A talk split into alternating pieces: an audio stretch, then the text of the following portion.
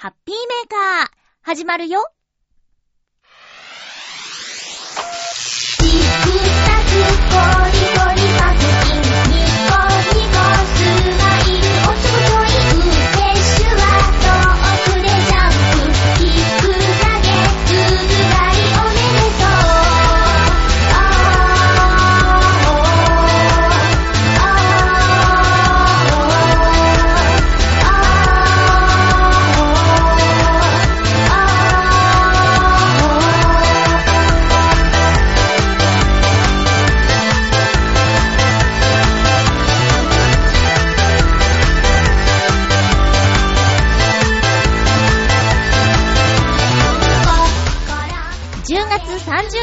まゆっちょのハッピーメーカー。この番組はハッピーな時間を一緒に過ごしましょうというコンセプトのもと、ちょわへよ .com のサポートでお届けしております。10月が終わる、早いですね。今日も最後まで30分よろしくお願いします。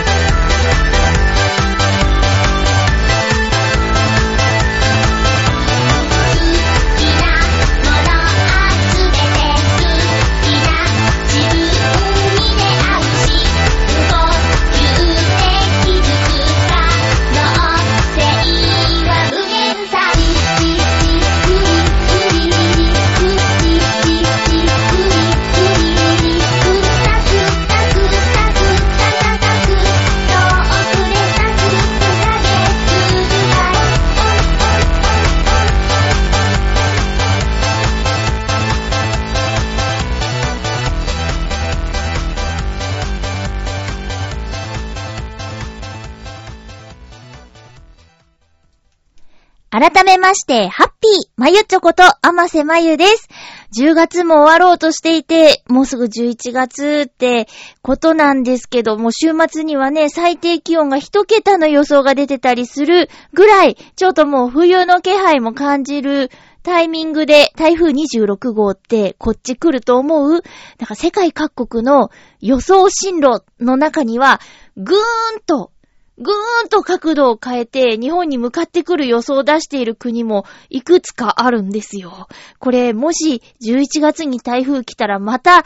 ね、変な気候だねみたいな、変な天気だねって話になっちゃうけど来てほしくないよね。まあ沖縄はね、影響あるみたいだから旅行行く人とかはね、結構大変ですよね、当たっちゃったらね。まあそんなお天気の話もしつつ、今回は久しぶりにテーマを設けてみたんですけど、お便り届いています。ありがとうございます。先週の放送で、ルーベンス店に行ってきたっていう話をしたんですけど、今週も実はなんとか店に行ってきました。その話はまた時間があったら後でしたいと思います。まずはね、テーマにいただいているお便りをご紹介からいきますね。ハッピートーク！これ言うの久しぶり。テーマトークのコーナーにお便りありがとうございます。2通いただいているんですけど、ご紹介しますね。ハッピーネーム七星さん、ありがとうございます。いつもありがとうございます。まゆっちょ、ハッピー。美術館といえば、京都美術館に行った時が特に思い出深いです。目的は、島津正宗という担当、島津正宗かないう担当、綺麗とも受け取れましたが、それよりも太いという印象を受けました。正宗は多く偽物が作られており、本物が見つかるのは少ないそうです。また、刀、剣関係のものがあれば、どこにでも見に行きたいと思います。それでは、ということです。ありがとうございます。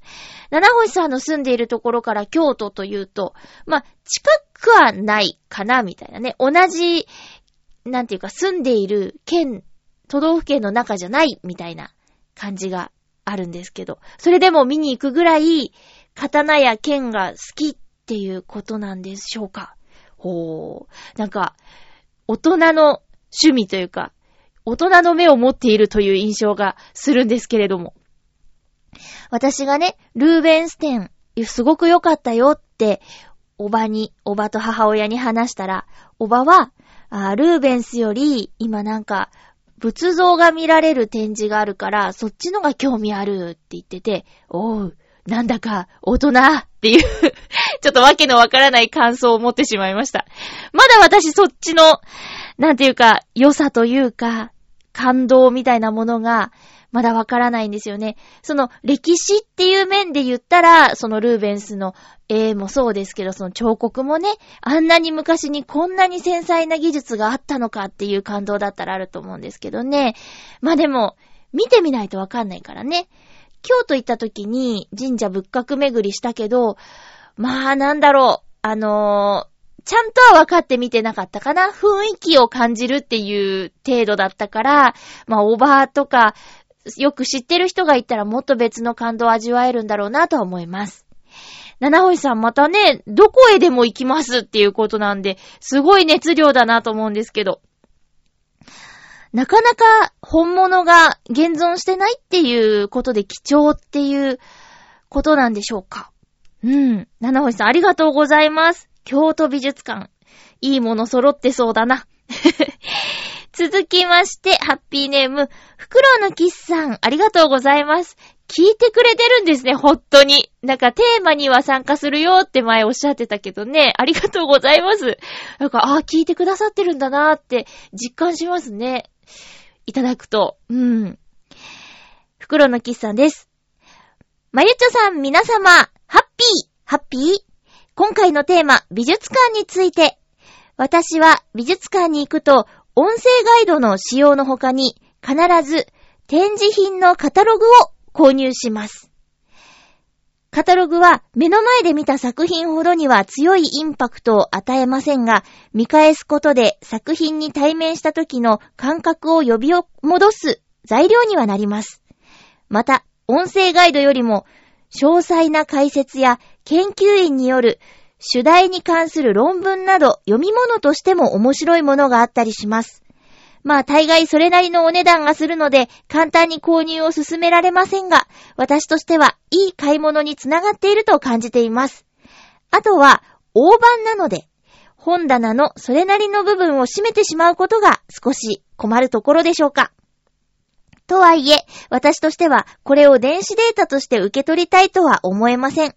保守的とは思いますが、紙の本はいいものです。ロッキングチェアに背中を傾けて、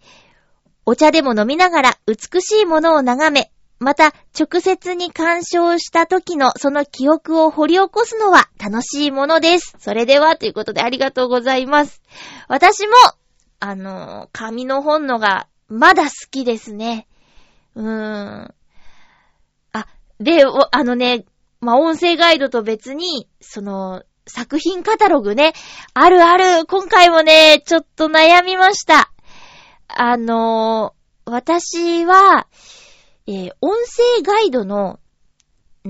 ナレーション部分を、ちょっと読んでみたいなっていう思いがあるんですけど、その、音声ガイドを覚えられるほどには、ちょっと CPU が足りないっていうか。でも、まあ、図録とも言いますよね。図録とは違うのかな。まあ、そういう本、展示してある作品を紹介してある本には、その音声ガイドの文言に近いような文章が書いてあったりするんですよ。まあ、全部一緒ってわけじゃないんですけど、こういうようなこと言ってたな、みたいな文章を後でこう音読したいな、みたいな気持ちがあったりして。でもね、そう、一冊、まあ、2000円以上ですよね。2000円じゃ安いよって感じかな。大判って感じじゃないもんな。でもね、今まで行った展示の中で、ディズニーアート展の時は、買っちゃいました。日本初公開の原画の数々みたいな、それが、ほぼカラーで、もう、ほとんどカラーで、載ってたので、これはちょっと買ったかな。3000か5000円ぐらいだったかな。でもそれはね、後悔してないよ。うん。いつでも手に取れるところに置いてあって、たまにパラパラっと見たりします。はい。ルベンステンのは買わなかったけど、そうね。いいですよね。うん。なんかやっぱ、芸術作品って、こうパッと見た時の印象っていうのももちろんいいんだけど、作者の思いみたいなのも自分の感覚とは別に知ることができたら、それもまた楽しいですもんね。あ、そういう背景でこれを描いたんだって、すごくなんかパッと見明るい印象の絵なのに、それを描いた時の作者は結構大変な思いをしている時だったんだよっていう解説を見ると、ちょっとまた見え方が変わったりとかしてね。自分の最初の印象ももちろん大事だから、後で見たいものなんですけどね。そういう実話的な、実はこうだったんだよっていうことは、後で知りたいですけどね。うん。ロッキングチェアいいなぁ。そうだったね。そうだった。袋のキッさん家にはあったんだった。なんか、部屋をね、こうもっと住みやすく居心地よくしたいなぁと思いながらもう何年も経ってるんですけど、こう、あ、そうそう。先週ね、ゆっこちゃんと会ったんですよ。すごいでもないか。3、4ヶ月ぶりかなに会って。で、その時にゆっこちゃんのツイートでね、断捨離ぽいぽいみたいな、断捨離が進むみたいなこと書いてあったから、ぜひご教授願いたいって言って、断捨離についていろいろ聞いたんだけど、まあ、よくあるのはさ、まあ、近藤まりえさんのときめくを片付けっていうので言うと、こう、物を処分する順番、服、本、あとは小物類、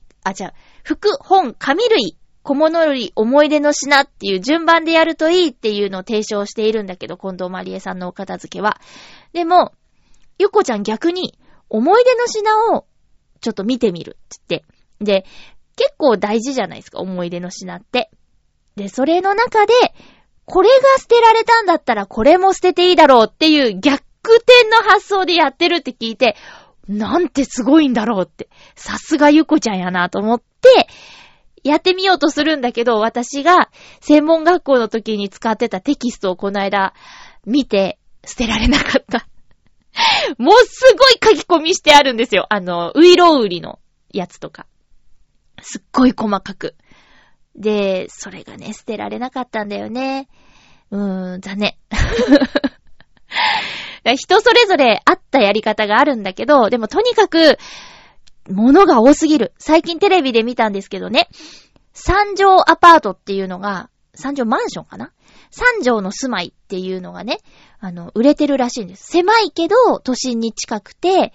設備はとりあえず整ってるっていう三畳物件か、を紹介してたんだけど、今ここにあるものを、その三畳のとこに引っ越すことになったとして、さあどうしようって思うよね。まあ、でもそういう状況になったら、やるしかないから、もうこれは絶対っていうのだけ持ってって、あと全捨てみたいなことになっちゃうんだろうけど、いやーでもね、ちょっと考えちゃったよね、その三畳物件見ながら。うん。まあ、三畳とはいえロフトがあるから、実質 5.5 畳だって話なんだけど、ロフトって、私も憧れてね、初めての一人暮らしの時ロフト付きのにしたけど、ロフトさ、私は寝るとこにしてたんですよ、最初のお部屋で。でも、寝起きで、はしごだったんですけど、はしごを降りるとか、例えば寝てる時にちょっと具合が悪くなっちゃってっていう時に、はしごって怖いよねって、今の私は、ロフトで寝るは無理だなって思うし、じゃあ、荷物置きにするかって言ったら、いや、はしごでなんかね、ちょっと重いものやかさばるものを、上げ下げするのもしんどいなぁなんてね、思って、ちょっと今の私はロフトは嫌だなっていう感覚です。階段みたいに上がれるとこだったらいいんだけど、なんかね、階段の下の部分が収納になってたりとかして、だんだんだんだんって上がっていくならいいんだけど、はしごってのがね、この間夜勤で脚立作業したんだけど、ちょっと怖かったもんね。ヘルメット被って、こう天井付近のものをちょっと掃除するみたいな作業があったんだけど、いやいや、ちょっとね、ぐらぐらするものだって、そりゃあね、心もとないですからね。うん。ということで、テーマにね、いただいてありがとうございます。私もちょっと今度から図録ね、いつも悩んで、買わないってなってたんだけど、いやでも、なんか価値みたいなこと考えたら結構あるし、確かに後で見返すと思い出せていいかもね。今回のルーベンス展も全部思い出せるかって言ったらそうじゃないもん。やっぱ印象に残っている数点、10点以上はね、今回はすごかったから思い出せるけど、でも全部じゃないしね。後で見返して、あ、実はこれもすごい良かったなーとかいうのできるだろうし。とりあえずまずロッキングチェアを買おうかな。あれ座ってみたいんですよ。ゆらゆらしたい。ということで、今回も〇〇店行ってきましたって話したんですけど、ひょんなことから行ってきました。川崎市市民ミュージアムというところ、最寄り駅は武蔵小杉駅でしたね。の、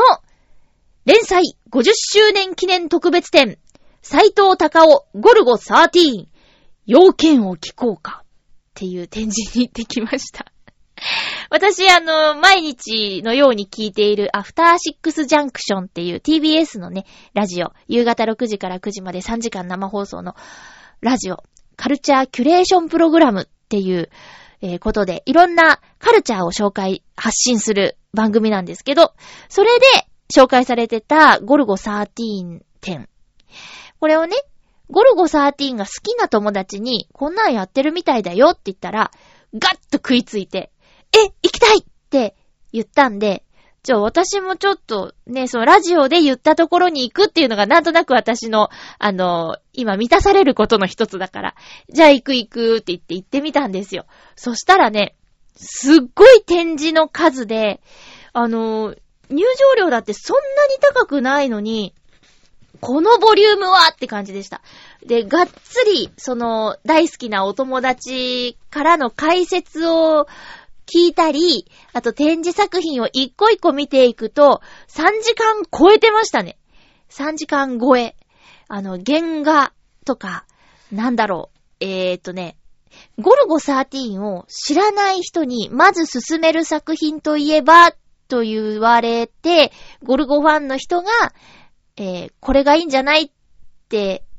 あげる作品、サブタイトル海へ向かうエヴァっていう作品があるんですけど、これが、おそらく全部じゃないんだけど、ストーリーがわかるようにその原画が飾られてたんですよ。で、それを読んで、へーって、こういうなんていうかセリフはほとんどないんですよ。ゴルゴさんってほとんど点々点なんだけど、でも、絵だけでこんなにも語れるんだっていうことを知って、すごいなって感じたのと、あと、斎藤隆夫さんがゴルゴ13の作者だってことになってるんだけど、分業制を初めてやった方なんだって、漫画を作るにあたって。で、武器を描くのが得意な人や、背景が得意な人、あと顔を描くのが得意な人、みたいな。で、ゴルゴ自身の顔は、斎藤隆夫さんが筆入れをするんだけども、あと、カット割りとかは斎藤隆夫さんなんだけど、それ以外の細かな作業は分業制なんだっていう説明や、武器庫と言われているところがあって、やっぱ銃とかをね、描くので、レプリカを置いてあって、で、いろんな角度から、リアルに表現するための武器庫があって、そこからの、展示があったりとかして。で、中にはね、このゴルゴ13さんが、実際にこうお仕事。お仕事って言うとね、射殺ですね。するときに使う銃の重さとかも再現したものが置いてあって、触っていいですよってなってて。で、ちょっと実際持ってみたりして、こんな重たいもの持ってんのかって、で、穴狙えんのかみたいなのを体験できたりするところや、そこでは写真撮ってよかったり、フォトスポットが何個かあったりとかしてね、バシャバシャ撮ったんですけど、私はゴルゴ13はゼロというか、まあ全く知らない。顔はわかるよ。顔は知ってるけど、うん、ストーリーとかなんやかんやは全然知らないんだけど、でも連載50年ってすごくない？それこそ歴史ですよね。で、今このゴルゴ好きな女性たちのことをゴル女、まあ、何でもなんとか女つけりゃいいってもんじゃないよって感じもあるんだけど、ゴル女っていう人たちがいるらしいの。この人、ゴルゴ13のことが好きな人たちな女性をゴル女。で、ゴル女ってファンクラブの名前らしいんですけど、その会長がタレントの真鍋かおりさんなんだって。で、私今回の展示を見て、じゃあ海へ向かうエヴァのゴルゴさんが素敵って言われるのはどうしてなんだろうって思ったら、それまでの海へ向かうエヴァ以外の作品も見ないと素敵さがわからないよなーって思ったり、なんか友達の解説聞いてると、へー、なんか歴史とかも書いてあるんだってなって、ちょっと読んでみたいなっていう気持ちで、それこそ最後のギャラリーショップに着いたんですよ。そしたら、ゴルジョ、そのファンクラブの女性会員さんが選んだゴルゴ13傑作選みたいなのが、漫画本があって、で、よりすぐりの5作品みたいなやつがあって、で、その中に海へ向かうエヴァが1本目に入ってたのと、あと他のもちょっと読んでみたいけど、50年もあって、どれから読んだらいいかとか、頭から読むっていうのも気が遠くなるし、友達が言うには、お話によっては、そうでもないみたいなのもあるらしいから、じゃあ、ちょうどみんながね、こうファンの方が選んだ作品集だったらちょうどいいかなっていうことで、それをね、1冊買って帰ってきました。まあね、字がいっぱいあってあんまり読み進まないんですよ。でもお友達と、読み終わったら貸すって約束をしたから、タイムリミットが近づいてるんでね、1回はちょっととりあえず読まなくちゃいけないなっていうふうに思っています。ゴルゴ13が好きな方、または全然知らないけどなんかずっとやってるよねっていうぐらいでも行って楽しめるので、川崎市市民ミュージアムに行ってみてください。11月30日金曜日まで、来月いっぱいですね。入場料は1200円です。もうね、なんだろう、何もすることがない、どこにも行くことがないよっていう人をもうなんか秋だしね、なんかちょっと芸術に触れたいなみたいな感じの人でも行って楽しめると思います。ちょっと笑っちゃうとこもあるんだよ。うわ、そんなとこから射撃みたいなね。